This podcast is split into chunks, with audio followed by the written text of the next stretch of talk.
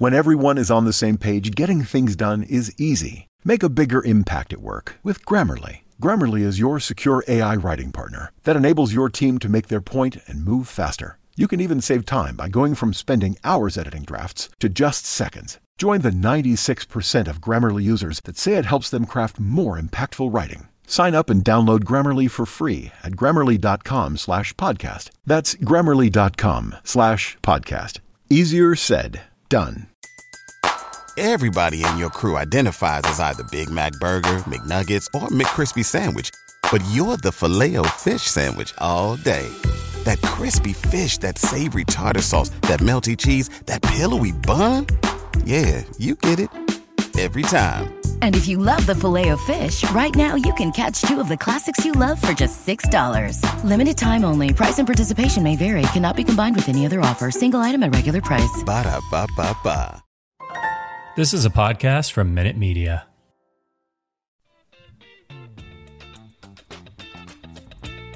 Everybody, welcome back to another episode of our podcast. I am Lucas. I got Uriah here, and Uriah has went on a search for a very special guest, and that guest is here tonight. So I'm going to let Uriah introduce him.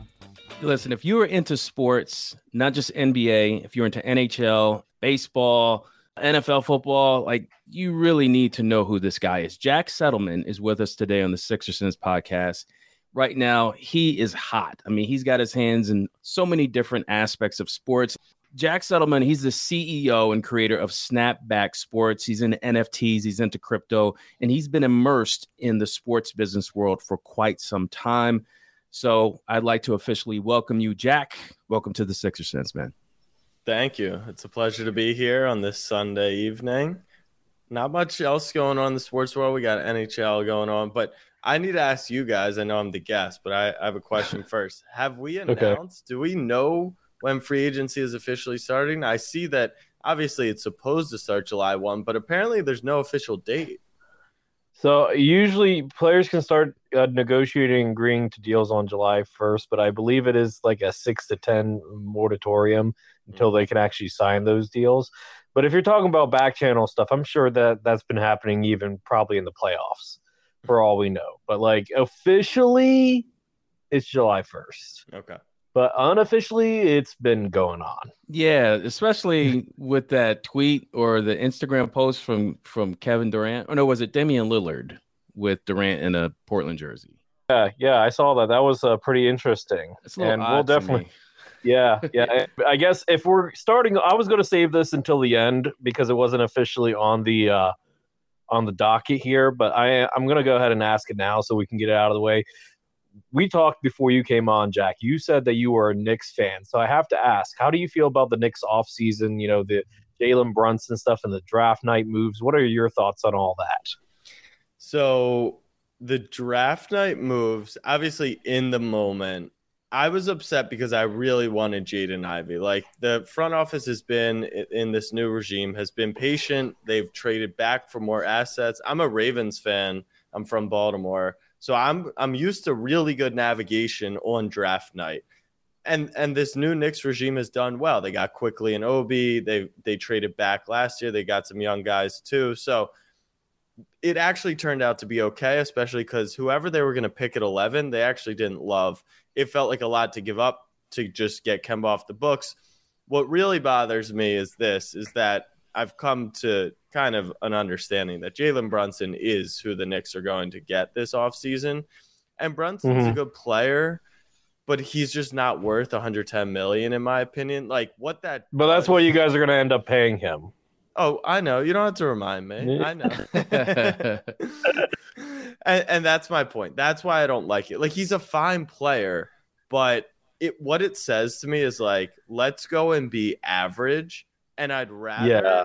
I'd much rather like spend this season clearing Rand off the books, clearing Fournier off the books, trying to get a second rounder for Alec Burks, trying to get a second rounder for Nerlens Noel, moving those players out, and then clearing the cap for next free agency or the deadline, continuing to add draft picks, and let Immanuel Quickley run the show. Let RJ Barrett take 30 shots a game. Let Obi Toppin mm. play 30 minutes a game and see what you have with those guys, plus Grimes, plus Miles McBride. And then going into next offseason, you can say, all right, we think Quick can start and we think RJ can start, and we just got to max out two guys, and we feel like we can go from there. Or you know what, we got to trade Quickley in Obi and just level up to a to a role player, whatever it might be. This is just like a weird. What does this do for us, Randle? Like if we roll out Brunson, Fournier, RJ, Julius Randle, and Mitchell Robinson like I genuinely don't want to watch the Knicks next year. Like it, it doesn't mm. interest me. So when mm-hmm. I came to the understanding and realization that the Brunson thing is like pretty much final, it it just upset me a little. So here's my thoughts on the Knicks. I absolutely agree with you. I think they need to get Randle off the books. And here's my hot take. I think Obi Toppin could average like 18 and 8. Yeah. If he was allowed as a starter. And the only difference to, between Tyrese Maxey and Immanuel Quickley is opportunity. I think Immanuel Quickley can be just oh, oh, maybe not quite. He's not quite as fast, but he's a smarter player. So I, I think that they that kind of like levels it out. So, so I, if they bring in if they bring in Brunson, he's their point guard, and then Quickley exactly. goes over to the two. Yeah, that's Quickley. That, yeah, then Quick's playing undersized of the two, or he's back to the bench because Thibs likes to play oh. guys 37 minutes a game. Mm. That's my point. Is it it just ruins a lot. And then Rose is back this season from injury, so he's going to be playing the backup point guard. Man, it just doesn't accomplish anything in my opinion. Besides, like Leon mm. Rose is taking care of you know his his grandson essentially in Jalen Brunson. And like the other thing is, I think you guys should fire Tom Thibodeau. You guys need to just embrace youth. Just mm-hmm. build through the draft for like five years. I know it's hard. I know it's tempting. New York, James Dolan, I get it. But like, if you guys actually just took like three to five years to actually build through the draft, you guys are hitting on your draft picks. Like, I love Miles McBride. He's a West Virginia guy. I think he's yeah. good. He's a good backup. Jericho Sims might actually end up being like a starting level center if he can develop properly. Like, I just don't get it. I don't. James Dolan, come you. on, man. Look, we have we have a coach we have a coach in Philly, Jack, that doesn't like to play young players too. That frustrated us, but we'll we'll talk about that later. But let's talk about you right now, Jack, because you are the guest. We know you're a Knicks fan, but but there's so much in your sports world that everyone needs to know. So let's start off with where you are now as the CEO of Snapback Sports. Can you tell us about Snapback Sports and what inspired you to create it? Absolutely. So, quick story it's been about five years. I was at the University of Texas at Austin my senior year. I had been doing e commerce stuff online through social media, and I realized it's better to have the platform than to have kind of the product because people are always going to want to advertise on your platform. We were paying out a lot of people. So I went to Snapchat. Everyone was on Instagram and Twitter, and Snap had this vertical format. Now, today, you're familiar with Instagram Reels and TikTok and YouTube Shorts. Literally every platform has gone vertical. But back five years ago, no one was vertical. And I thought it was a really good way to showcase sports and content. So started building on there, kind of knew how to grow social media accounts, and we just became the biggest sports uh, Snapchat account with million followers. We're doing 30 million views uh, per month, like serious engagement. And so I kind of just started building that for for a year. I went to work at the Action Network, so a lot of my roots are in sports betting and sports gambling.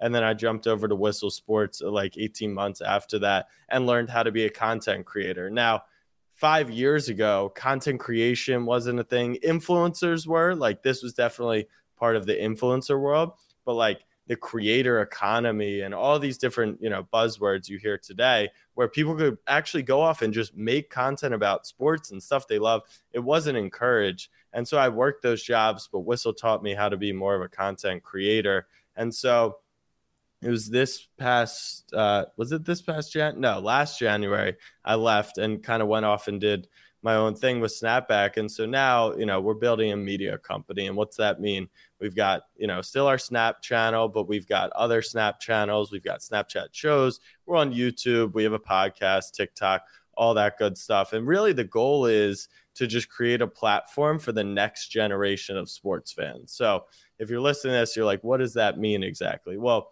I'm 25, 26 next month. And when I grew up, I would watch Sports Center two hours a day. You would watch, you know, a three hour basketball game or baseball game. And then you maybe listen to the radio or whatever it may be. Now that consumption has completely changed. You're consuming NBA Twitter drama. You're consuming highlights on your social media apps. You're talking about this stuff with friends. You're betting on sports. You're eating. Uh, the culture of the game is so much more entwined. And so, what sports is morphed into has really changed. And we want to create a world where, like, you can come get the perfect sports fan experience. Very interesting. So, I guess my question for you is what's your take on the popularity of the NBA today, especially compared to other sports? And we, we kind of already established who your favorite team was, but who's your favorite player?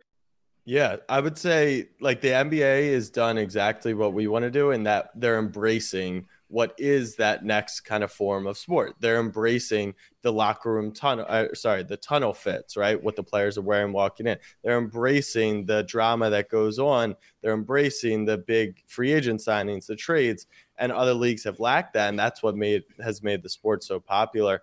Uh, my favorite player is Chris Paul. The story about him scoring, you know, the 63 points for his grandfather, missing the free throw truly inspired me growing up. And then I always just loved, you know, following his career. I thought his team with the Hornets was super fun. Obviously, Lob City was awesome. And last year was truly like one of the more exciting, you know, times as a Chris Paul fan because he finally broke through and realized that it was his unlucky kind of string of events that prevented him, not his greatness as a player. And then I would say my my new generation player is, is IQ on the Knicks. I played against him in high school. I'm a Knicks fan he's so much fun to watch. And, you know, trust me, that's probably partially why I don't want the Brunson signing because I just want to see Quick out there. Hold up, hold up. You played against an NBA player in high school. Was he on your team or was he an opponent? He was an opponent. So I I, I grew up in Maryland and we played mm-hmm. in a conference called the MI, MIAA. And you guys, you know, if you're Philly guys, might know this. Phil Booth uh, w- went to Villanova and yep, he dominated yep. in the national championship game that I happened to be at because it was in uh, Texas. So I drove over to, I think it was Houston that year. And so I played against Phil Booth in the MIAA. Quick was also in the conference. He was a couple years younger than me. Uh, but our conference like bred, you know, some true true players. Rudy Gay, uh, Maryland hoops, you know, is very very. Uh, now, yeah, that is was that the same conference that uh, Markelle Fultz played in, or am I so thinking of a different one? It's it's different, uh, but they like where Booth went, which was Mount St. Joe's. They would play in like the Catholic League, maybe against like where Fultz played, some of the DC area teams. Um, but yeah, Maryland hoops is crazy. Our team actually, ironically, uh, and you guys can appreciate this too, as Doc Rivers is your coach, and so you've seen some bad coaching before. Our team went 0 and 18 in conference uh, my senior year. I kid you not. We lost same, 16, bro, same. 16 of the 18 games by single digits. So the coach got fired because at some point you got to put a little bit onto the coach when you're coming up that close, that short every time. Uh, but mm-hmm. yeah, it was still fun. I missed those man, days. Man, I, man, I feel you. In high school, man, we were I think two and whatever my junior year and like one and whatever my mm. senior year. So it's it was well we were just we had lost an upper class and my upper class just was not as together like we weren't friends like we did not like like hang out or like each other or anything and then we weren't just we we, we just weren't as skilled either so like it was rough so i get it man i get it. Yeah. So what, what was your take on the finals real quick before we get to top shot? Yeah so the finals were i i was down on the warriors in the playoffs all season long. Like I thought they had an easy road. I didn't think that Poole was like what he was doing in round one. I thought he would come back down to earth.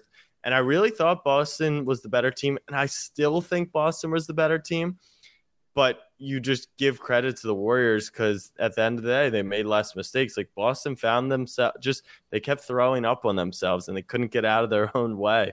And so, Boston, you know, had an incredible run. They beat some incredible teams and they have a great young core. But I just love to remind people like that doesn't mean they'll be they'll be back. And it doesn't mean they can mm-hmm. just be satisfied. Like they should look into if if they feel like Bradley Beal is an upgrade over Jalen Brunson, like go make that move. I'm not saying he is necessarily, but like if they think they could get they could give up Brunson and Smart and picks for Durant and like that's the key that gives it make the move because everyone assumes you're going to be back, but like that OKC Thunder team never got back. Like there's a million other teams. The Suns team last year, everyone this year was like, oh, they're gonna walk to the final.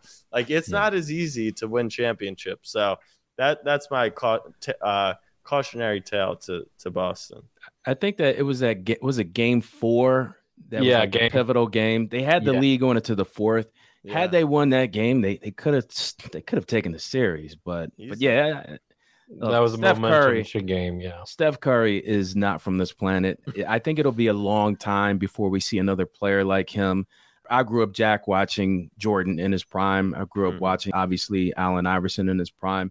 Both transcendent players, players who who really reached beyond basketball and really affected the culture across the board. But here we have Steph Curry, who essentially changed the game for future generations. So so let me go into Top Shot. And before I ask you the question, let me explain to the listeners why we found you. So I've been collecting Top Shot moments for about a year, year and a half. I had some time on my hands a few weeks ago, and I'm going down the rabbit hole of of uh, YouTube and Jack's name pops up for a very interesting reason related to a LeBron James moment, which I'm sure you'll you'll get into. and I watched that video that you were featured in related to you uh, making a really bold purchase, a moment with with uh, LeBron James moment.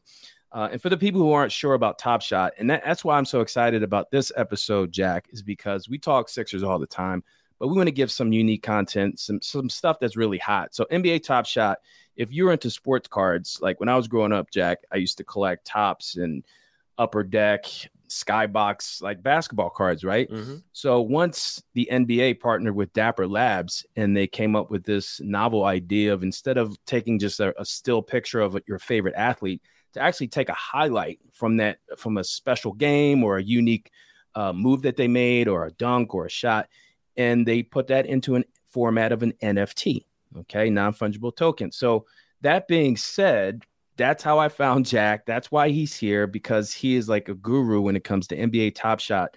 So, here's the question What got you into Top Shot? So, this was during COVID 2020. I got back into sports cards. I like I said, my early beginnings are in sports betting, sports gambling.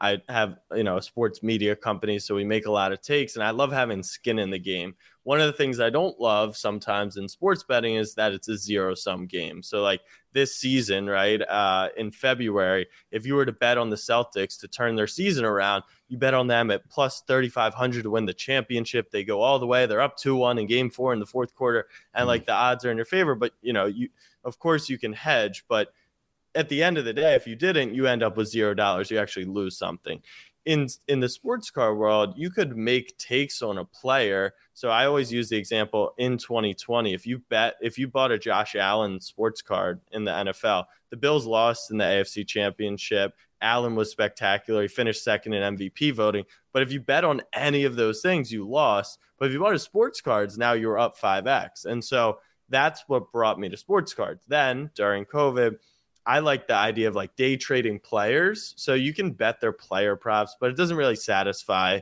you know, your bet on a player. So I was buying Michael Porter Jr. rookie cards during the bubble when he was starting and he was playing tremendous. He scored 20 and 25 and you know, Bol Bol was playing well too. But by the time I could take a picture, upload it to eBay, get it shipped out and and sell it and auction it for 7-day auction, he was back on the bench and his his value from mm. twenty dollars to hundred had already gone back to twenty. In that perfect timing, I was introduced to NBA Top Shot. Like I said, I built a company on social media. I love trading cards, love gambling. I have been buying crypto. So the the concept actually clicked to me pretty early on. And digital ownership like makes a lot of sense to me. I'm not gonna lie, when I first went on the site, I didn't get it. But once you buy a mm-hmm. pack, you open a moment, you can list it on the marketplace, and it kind of just functions as as a real product. It made a lot of sense to me. So got into Top Shot because of all those reasons. And I, I am a big believer that a lot of this stuff will be the future. Really neat, man. This I'll be honest, all the sports betting and gambling stuff is beyond me. But I do have another question for you now that we're on the topic of Top Shot what are some of the top some of the top top shot moments that you hold proudly hold in your collection? Yeah, so as Uriah was saying, the big like publicity I got from Top Shot was because I was so my conviction was so high on Top Shot, super super early on, end of 2020. The this purchase actually came, uh, you know, mid to late January. Was I gathered up my friends, a couple of my friends, and I told them like I'm going to buy this moment. I think it, it's a great buy. If you want to be part of it, like you can, but just so you know, no pressure. Like I'm buying this. And so what we bought was the um, we bought a LeBron James legendary dunk. The dunk is famous for being a tribute to the late great Kobe Bryant, where he does kind of a reverse, you know, behind the back dunk. And what was what made it so special is there's only 49 of them on the platform, so it's super scarce to begin with.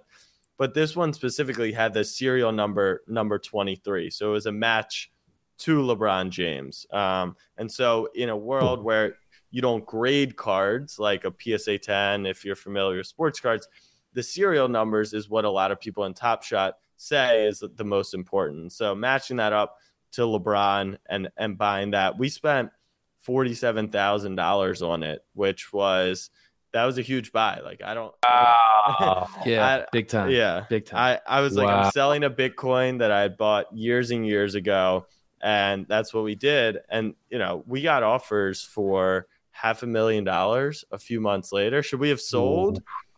Probably, given, given today's market. Man.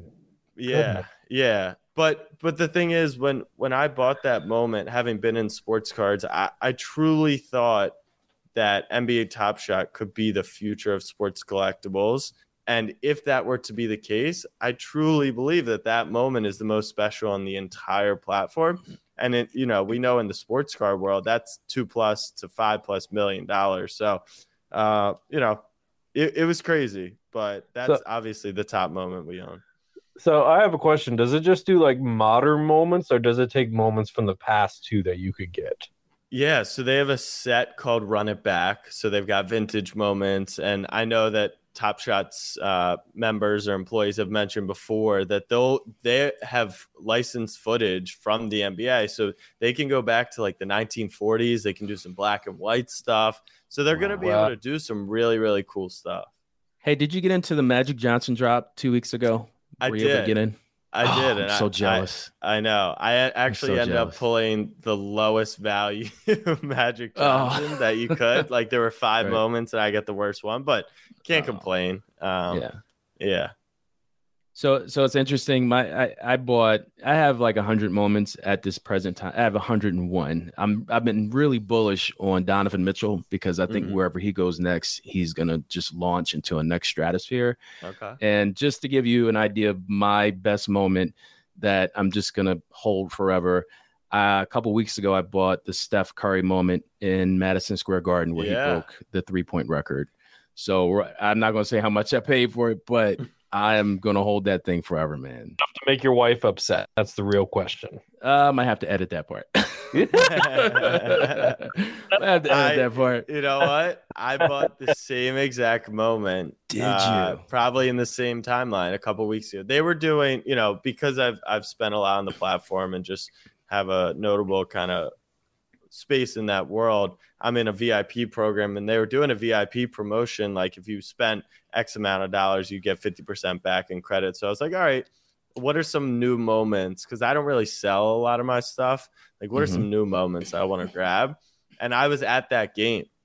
Uh, Oh, I, I had that Knicks is tickets. cool. Yeah That is so cool. that and that's where I think Top Shot make becomes very interesting in the collectible space. Uh, we always joke like one of the more expensive LeBron cards, and I am still a huge sports card collector, but I think Top Shot has so much more potential. But one of the most famous LeBron cards is actually from a preseason game against the Pistons, and the picture on the card he misses like a fadeaway jump shot but because it's just an image, like no one cares, no one knows, right? It doesn't matter. Versus Top Shot, like that's sick in my opinion. Like you can own the moment that Stephen Curry broke the like that's a historic Yeah. moment. So that's once again, that's why we bought the original LeBron moment. You're and you're making me some- feel good. You're making me feel good about my my purchase. Yeah, I'm I- actually like a job that pays enough, I I might have to get into that, and I don't even get into that. But yeah, you guys are you guys are convincing me. Yeah. So Jack, people are hanging on to your every word because you know you got VIP status with Top Shot. That's pretty neat. but if if someone like Lucas or anybody else that loves sports and is curious about NFTs and the idea of something being an asset that you can hold, you can even gift your NFTs or your Top Shots to to people that you care about. So what what would be your strategy or any any tips for anyone just getting involved with Top Shot? Yeah, so I would say the days of, you know, making a ton of quick money are over for the most part. Like if you really game the platform, you can win challenges and you can make a, you know, a hundred bucks here or there. But back in the day, early on, with all the hype behind it, it was because you know stuff. You'd wake up in the morning and your account is up a thousand or two thousand bucks. It was some really crazy stuff. That is, man, I missed out. Good. Yeah, yeah it, it's good that that that era has calmed down. But I would say what I am bullish on when it comes to Top Shot is they're gonna introduce more people to NFTs. Like it's the perfect starter platform. So you don't even need to know these things are NFTs you don't need to have a crypto wallet or crypto. You can sign up with an email. You can uh, buy with a credit card or deposit, you know, from your bank account. And they, I think they have starter packs for nine dollars. And I mm-hmm. highly encourage, even if it's just from like a, you know, you want to learn, like nine dollars could not be better spent than you going in, signing up, buying a pack, opening a pack, listing on the marketplace, and just like understanding what it is like to own a digital collectible. So that would that's step one. And then now, like, yeah, invest in invest in players you believe in if you're looking at it as an investment. As Sixers fans, like collect some Sixers moments and they'll reward you. Like if you want to be in a cool Sixers community, like they have Discord for Sixers fans, and uh, if you start talking about Top Shot on Twitter, you can find others who collect, and it it's built a really really cool community. But I wouldn't. I think the days of like sign up for Top Shot, put a thousand bucks in, and and leave with ten grand. Those were days, but those those are definitely gone now. Fair enough, but let's go ahead and shift gears a little bit back to sports now. Now, uh, prior to coming on the podcast, you said your co-host for your podcast on mm. uh, Snapback Sports. He is a Sixers fan, so I guess um, tell us your opinions of the Sixers right now. Oof, oof. All oh right, so I'll, I'll, give a little more context. His name's Abe Granoff. I've grown up with him. I went to camp in the Poconos in PA. So all my friends growing up were Sixers fans. I hate the Sixers. I hate the Eagles. Respectfully, very oh, respectfully. goodness. Uh, because of him, for the most part, which I think is, you know, it's an ode to him for being such a good fan. Uh, I think you're I've, the first Sixers hater that we've had on the podcast. no, I, so but wait, wait, was it Sixers camp you went to, or just uh, some, no, no, no, just camp? a camp. Yeah, just a camp. Okay. In, yeah, outside of because there was a Sixers camp in the Poconos that I attended gotcha. for several years. But all right, okay. so no, back to you. It's not that. Um, so I've seen it all. I've seen the process. I've seen the you know Team Ben over Embiid. I've seen, mm-hmm. you know, Doc Rivers being a great hire. I, I've truly, truly seen it all oh. when it oh. comes to the Sixers. And my take on them is like, I don't know. They I, I think the process has failed to this point. Is it fully, fully dead? Not necessarily. Do I think James Harden, you know, should be given a max contract? Not, not necessarily. I, I feel like you guys are just I mean, you know it, you live it, so I don't have to explain too much about it. Does your does your coworker does he defend the Sixers like tooth and nail like like I mean, do you guys go at it sometimes about the Sixers and oh, Knicks? Yeah. Or oh yeah. yeah, yeah, we go we go at it for sure. That's what makes our podcast funny because you know I'm coming from a place from the Knicks and then the Ravens, and he's calling Lamar Jackson a running back, and then Jalen Hurts is a starting quarterback. So you know it, it's it's all good old fashioned fun, but um, we definitely get into it over the Sixers, and unfortunately for him, and I guess you guys too, like it always kind of ends the same in the second round. So, mm, well, I mean, it's better getting to the playoffs than. Uh... well, let, let me just say this, Jack. So, I mean, being part of Sixer Sense for two years, Lucas has been there much longer than me. we've we've heard it all from fans. Not everybody's on board with what Sam Hinkie did, which technically was what Mhm. ownership did. They just gave him the keys and said, "All right, lose on purpose, or put a put a product out there that can ensure that we will get a high lottery pick." The moment that happened, I was like, "This this is not going to go well." I, I think the franchise is cursed personally because Mm. I mean, how many franchises can you say, Jack, in any sport drafts two top picks consecutive years and both of them forget how to do a very essential part of the game, which is shoot the basketball? And you know, Embiid's injuries, drafting multiple centers in consecutive years, like what sense did that make? Uh, last year when we traded for Harden, I was like, maybe this this process thing might end up working out, but Mhm. but he's long in the tooth. It's it's not going to be easy. Doc Rivers is is can be obstinate sometimes. So I like to be optimistic a lot of times, Jack. But I'm going into this this season with zero expectations. I have I just I, can't Wow. afford it. Okay. I can't I can't get my emotions invested like I have the past. then six years. then I, was about to say I'm question- all, all I question if you're a Sixers fan because No, no, no. It's a, it's a, it's a, it's, it's like how can I liken it to? It's kind of like being like Catholic. You mourn your fandom sometimes. yeah, hmm. I think that's that's that's, and I, I think comparatively, is it easier to be a Sixers fan or a Nets Knicks fan? Right now, I'd say it's probably easier to be a Sixers fan. yeah, Not- that's not like a Thoughts that's a here. that's a competition I don't think anyone's proud to win, but Yeah. Yeah. I think you're probably right. I I would Yeah. say this on the process. I think the I actually think the process was correct, and I think the results were incorrect. And so, is having a bunch of first overall picks correct? Yes. Is being bamboozled into you know moving up for Fultz and missing on Tatum and you know Ben and everything that happened, all that stuff. That's poor result, but process wise, I actually think the logic was there with Hinkie. So I'm not I'm not anti Hinkie and, and tanking for at least the old I, I- I think the Nets, uh, in all seriousness, I think, like you said earlier, the Nets could use a couple of process years. Wait, the Right. Knicks or the Nets? Did you say Knicks or Nets? That I mean Later. both at this point. Oh, Yeah. both at Yeah. this Uh, point. Yeah. yeah, yeah, for sure. But uh, yeah, that's yeah. The Sixers, the the Atlantic Conference is going to be interesting in the next couple of months, uh, weeks, because the Sixers, the Nets, the Knicks. Who knows what happens with Boston and Toronto? It's going to be interesting. All right. Uh, so the last question for uh, the podcast, and Jack, you've been a great interview. Just want to ask you if there's anything new on the horizon for Snapback Sports, any new projects coming up. I think there's something called was it Snap Kitchen? Uh, help me out with that. Uh, help, Yeah. help- tell us what's going on, man. It sounds exciting.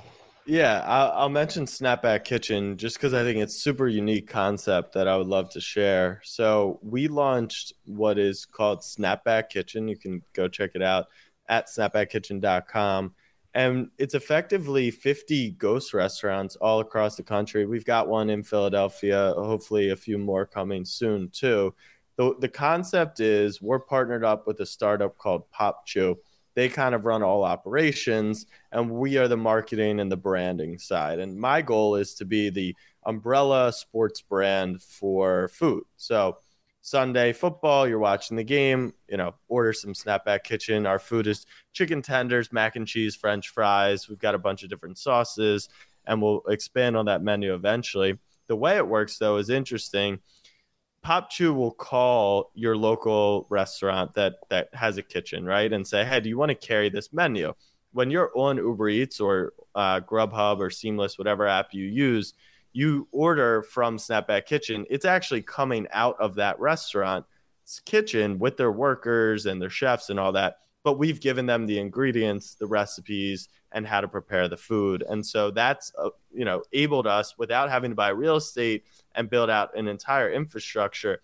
We're just latching on to pre-existing kitchens, and it's beneficial to them because now their revenue is multiplying as well. So it's it's a unique Mhm. experience in the business world where I think both sides are are benefiting, but it's been cool and one of the things that we can do because we create content around this stuff is be a more fun food brand to to fall in love with. So people like Chick fil A, you order 10 times on their app, you get a free chicken sandwich.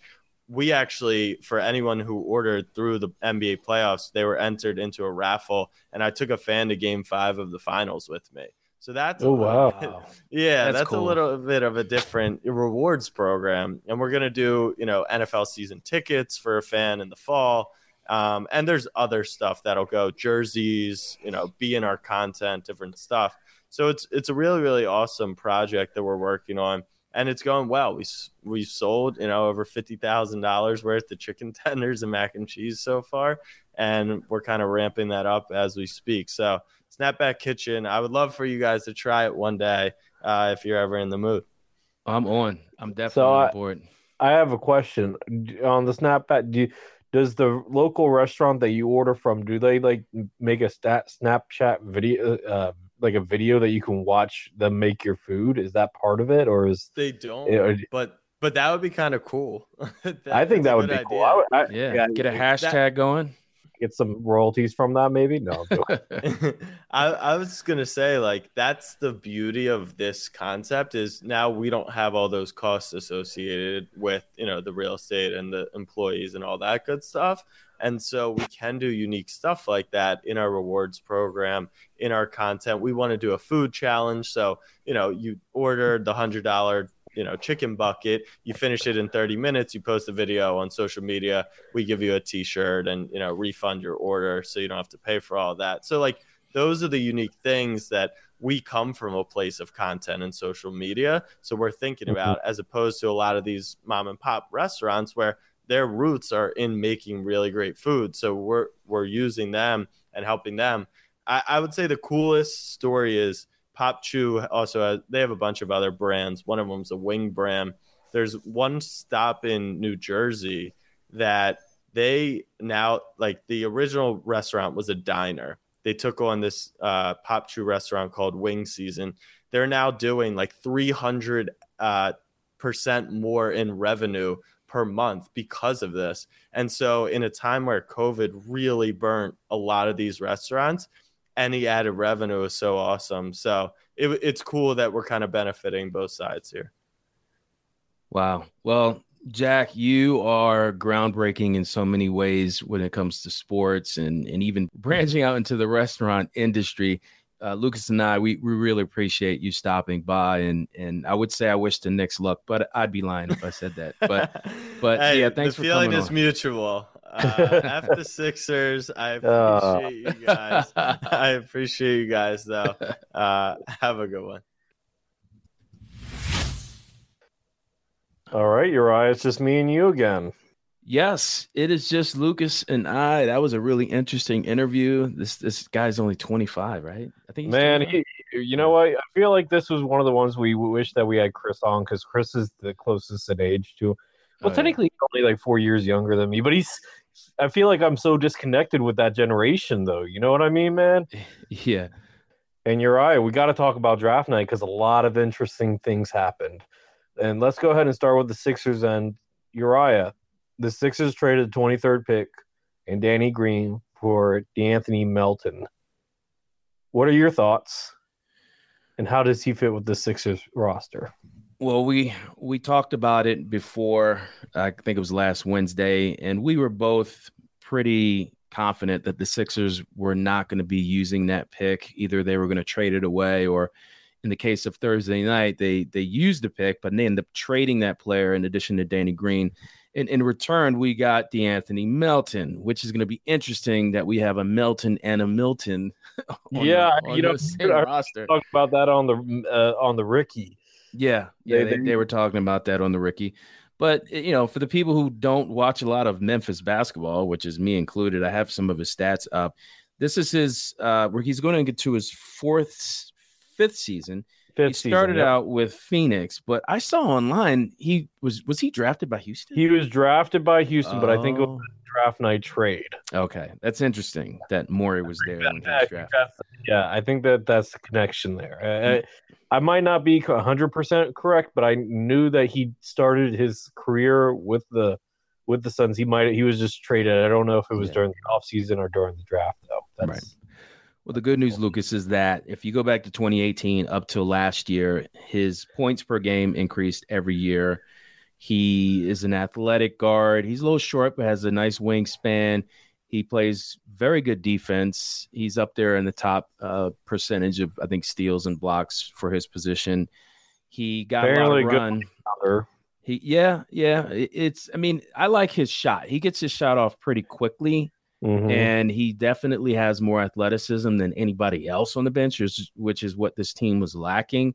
Overall, I, I'm okay with it. I did go and look and see at some Memphis Grizzlies sites in terms of like how the, he frustrated the, their fan base, maybe some inconsistency.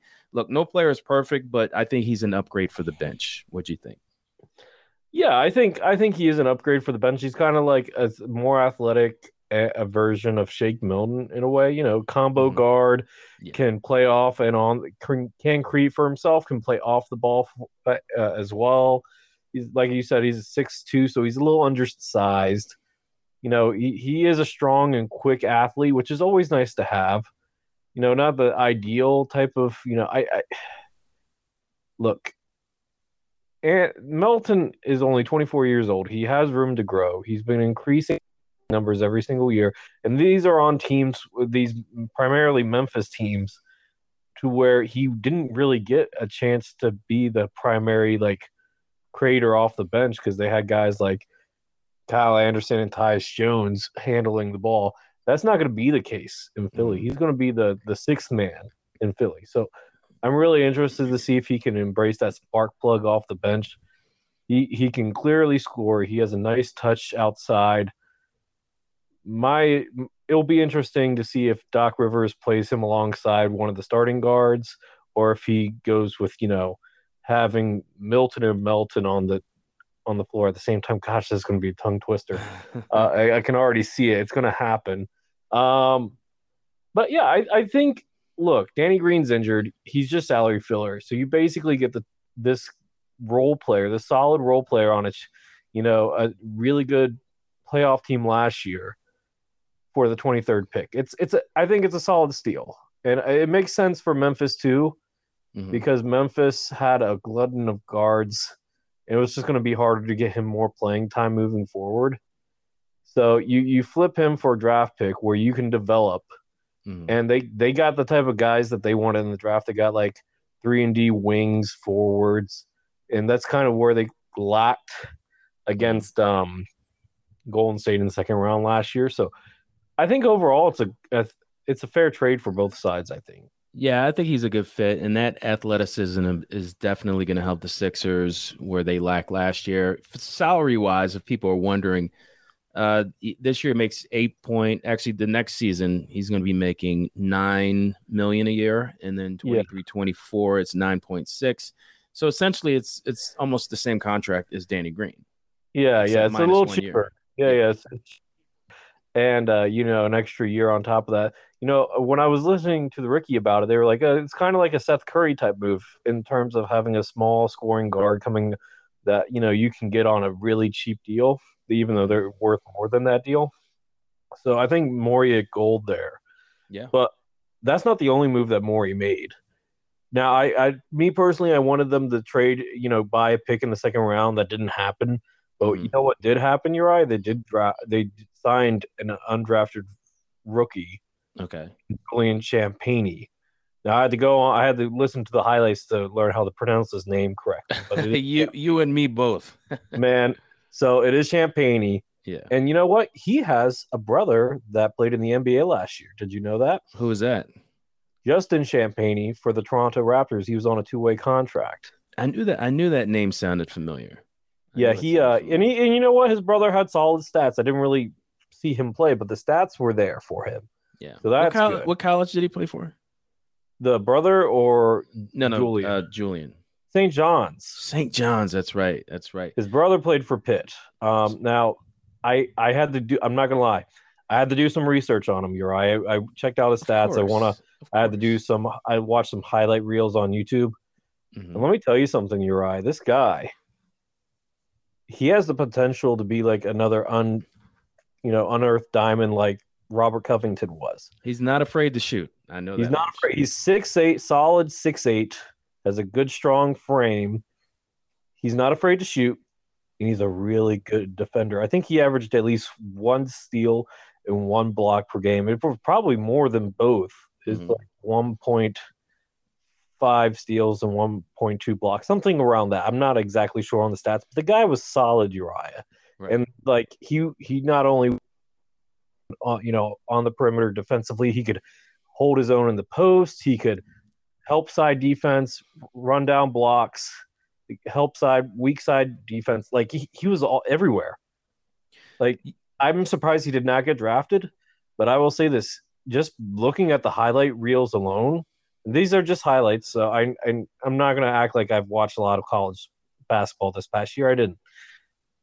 But this guy at six eight, he could be like give him a year to develop but he's he's 20 years old. He's he was a junior at 20 years old, so he's a young upperclassman.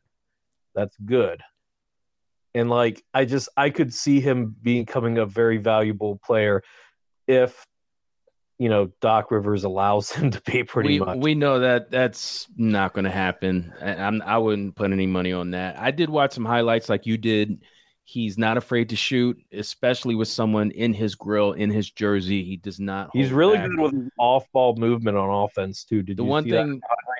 I did, but Mhm. again, that that's just showing all the good stuff that he does. I I would I would want to see like the scouting report. I think six eight's a nice size, and in college, yeah, you can you can stand out. But once you get to the NBA, we'll see if he can separate himself from his college years to his his pro career. And I look, I hope he does well. I hope he does blossom, but I don't expect him to see any time this year. No, no, not this year. But if he develops well in Delaware on the Bluecoats, I I think he deserves a shot. Like he, like I think he's probably further along than Charlie Brown Jr. was in college. Mhm. I I think he's he has something there, man. I I just see it. I, I feel good about it. but that's just me being a little optimistic there. You're right. Was there any other draft night surprises? You know, with the Sixers, probably not with the Sixers because we Yeah. already we went over that. But any other teams that really kind of surprised you? Mm, nope. I think the only team that surprised me was the Knicks. We and Mhm. you know, I hope if Jack is listening to this, no, look, the Knicks just do not have good drafting experience, and and I think the fact that Stephen A. came out and and said that they're worse than the Dallas Cowboys, that tells you what Yeah, that, that- that- franchise is. that was- Wow. So I was surprised at, at at the moves that they made. Uh, I, I say one thing: Orlando and in Oklahoma City, they have a lot of young talent. It's going to be interesting to see them four to five years from now. Look, okay, so I was gonna start off with Ivey being drafted by the Knicks, but you brought up the Magic. Mhm. And you're right. I'm gonna say this. If I'm a Sixers fan thinking about two or three years down the road, I'm afraid of the Orlando Magic. Really? And yeah, no, think about this. Think Please about this. convince me. Convince me. Okay, look at it. You got Wendell Carter. You just drafted Paolo Banchero. Mhm. You still have Who's unproven? Jonathan Isaac. You have the Wagner.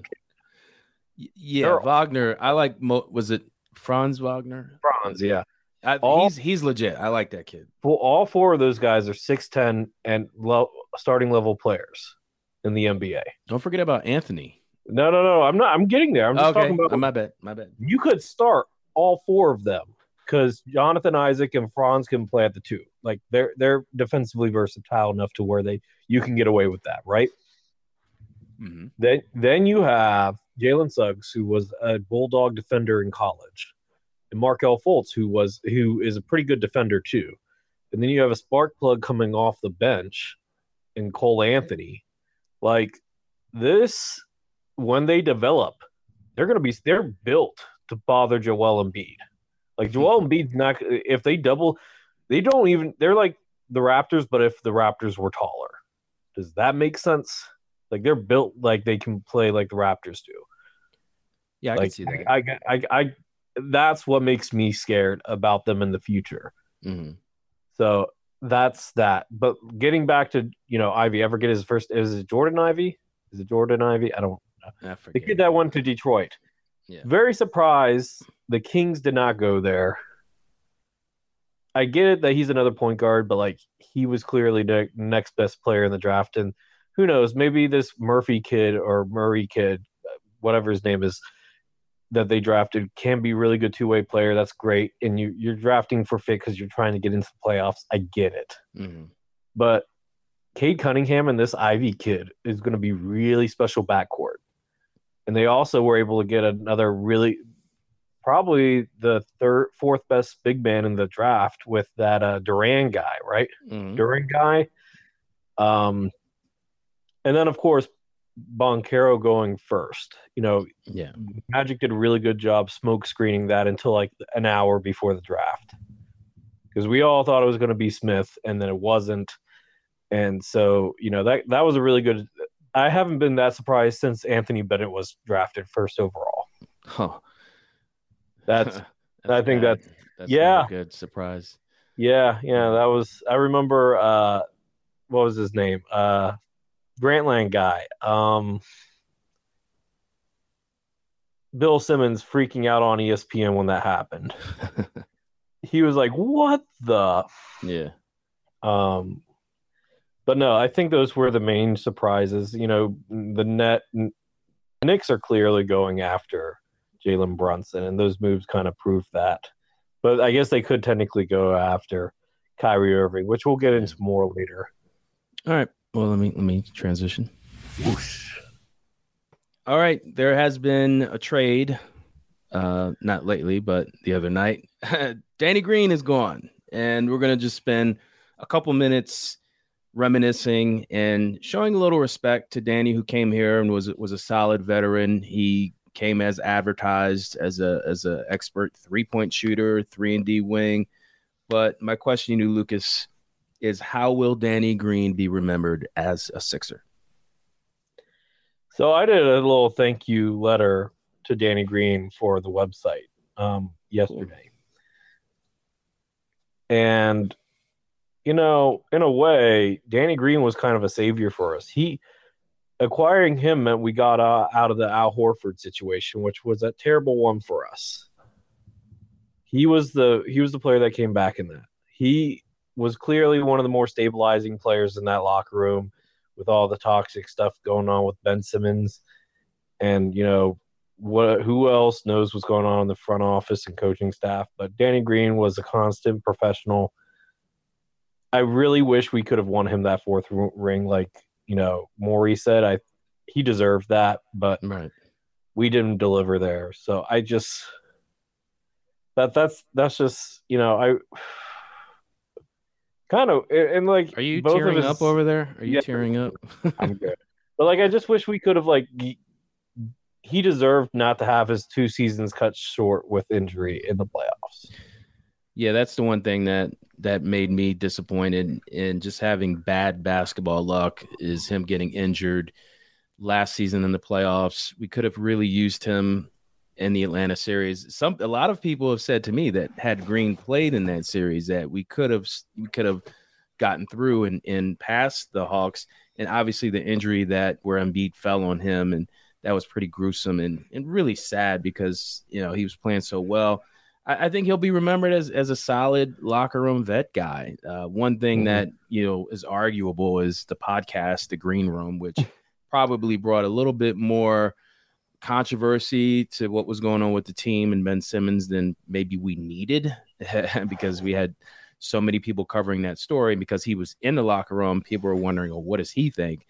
But I, I think he'll be remembered in, in a positive light, to be honest. So, any before we move on, any games or any plays that come to mind with him that stand out? I mean, you could look at what was a game four or game three against Miami, where Oh, he, had just six had, threes. Yeah, That was the game where, where before he was like 0 for 10. Remember that? People were getting on him about that. But that's what he Yeah. was. He was streaky. I mean, at this age, yeah, yeah, Yeah. he he had struggled with streakiness since his like Toronto days. So like, it's okay though. You like, yeah, I think I think he did well. How about the But- the dunk against Toronto? Oh yeah, yeah. That was a that was a great memorable was- play for him. For sure. And, and, and the series against Washington, he stood out in that series. He did a, a really phenomenal job against Russell. Westbrook, yeah. Yeah, contributing so many. I think he had like a he picked his pocket once. It- Green Green came as advertised. I, I, I mm-hmm. don't think he disappointed. So let's move on to the the last subject.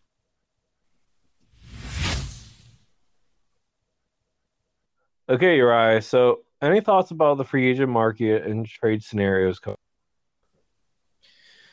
Well, there seems to be reports every day about Beal or LaVine, and obviously the Kyrie Irving situation. The buzz around free agency, and we know it's it's coming very soon. Technically, it says June 30th, 6 p.m. Eastern Standard Time.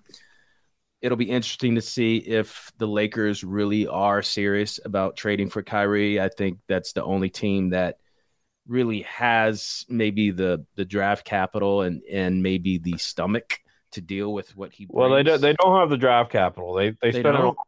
Dude, they spend it all on um, on uh, what you call it on Anthony Davis. No, um, Well, they the couldn't trade that- Russ. They couldn't trade Russell Westbrook. Not that Brooklyn would want that, but yeah, no, it would have to be a three-team trade, and I just don't see that happening. Um, yeah.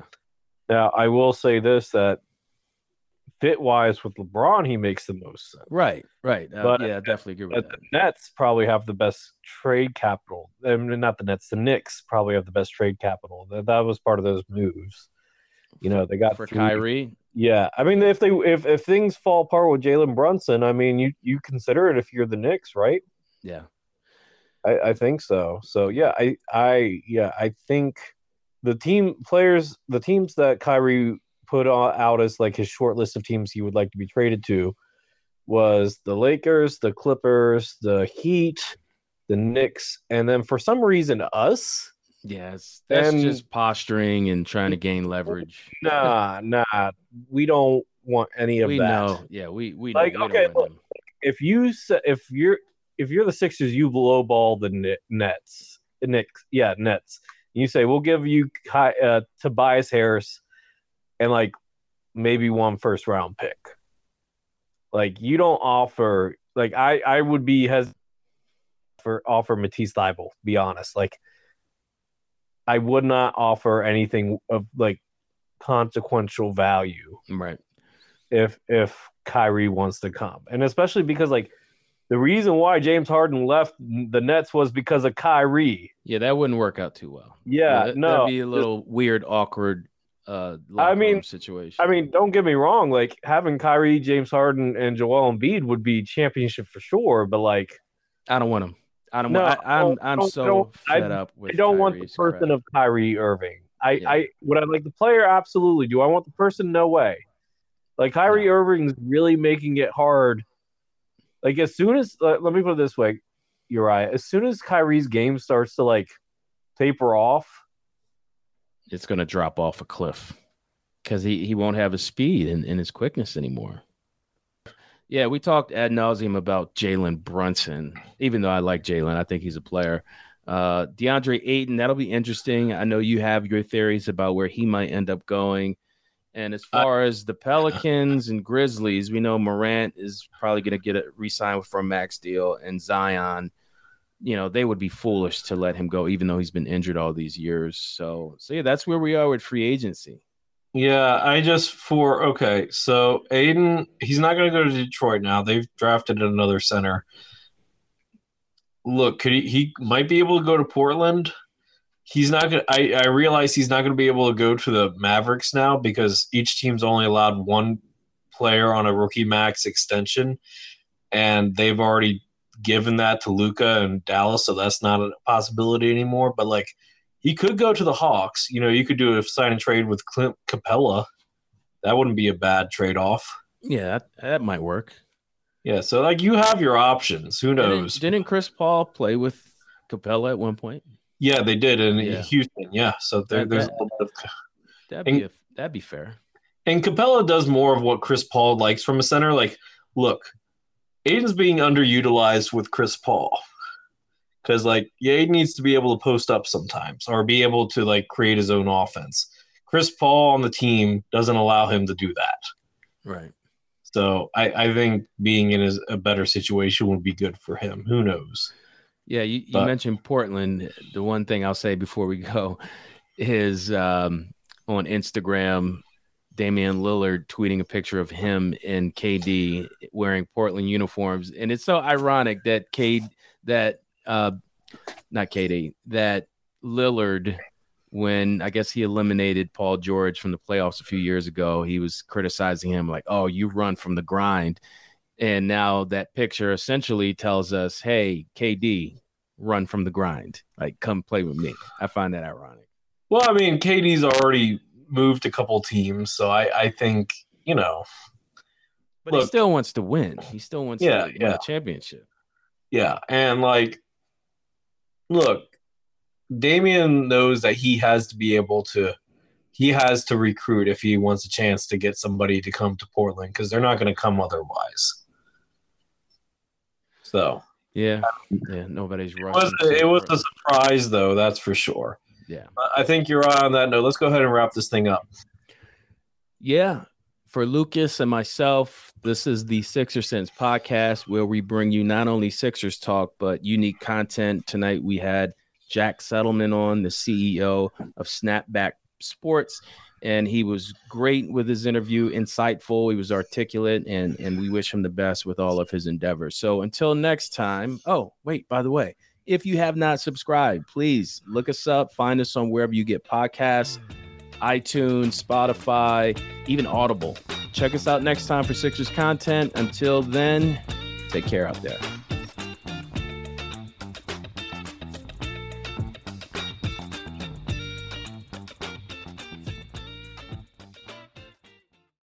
Say goodbye to your credit card rewards. Greedy corporate mega stores, led by Walmart and Target, are pushing for a law in Congress to take away your hard earned cash back and travel points to line their pockets. The Durbin Marshall credit card bill would enact harmful credit card routing mandates that would end credit card rewards as we know it. If you love your credit card rewards, tell your lawmakers hands off my rewards. Tell them to oppose the Durbin Marshall credit card bill. When everyone is on the same page, getting things done is easy. Make a bigger impact at work with Grammarly. Grammarly is your secure AI writing partner that enables your team to make their point and move faster. You can even save time by going from spending hours editing drafts to just seconds. Join the 96% of Grammarly users that say it helps them craft more impactful writing. Sign up and download Grammarly for free at grammarly.com slash podcast. That's grammarly.com slash podcast. Easier said, done.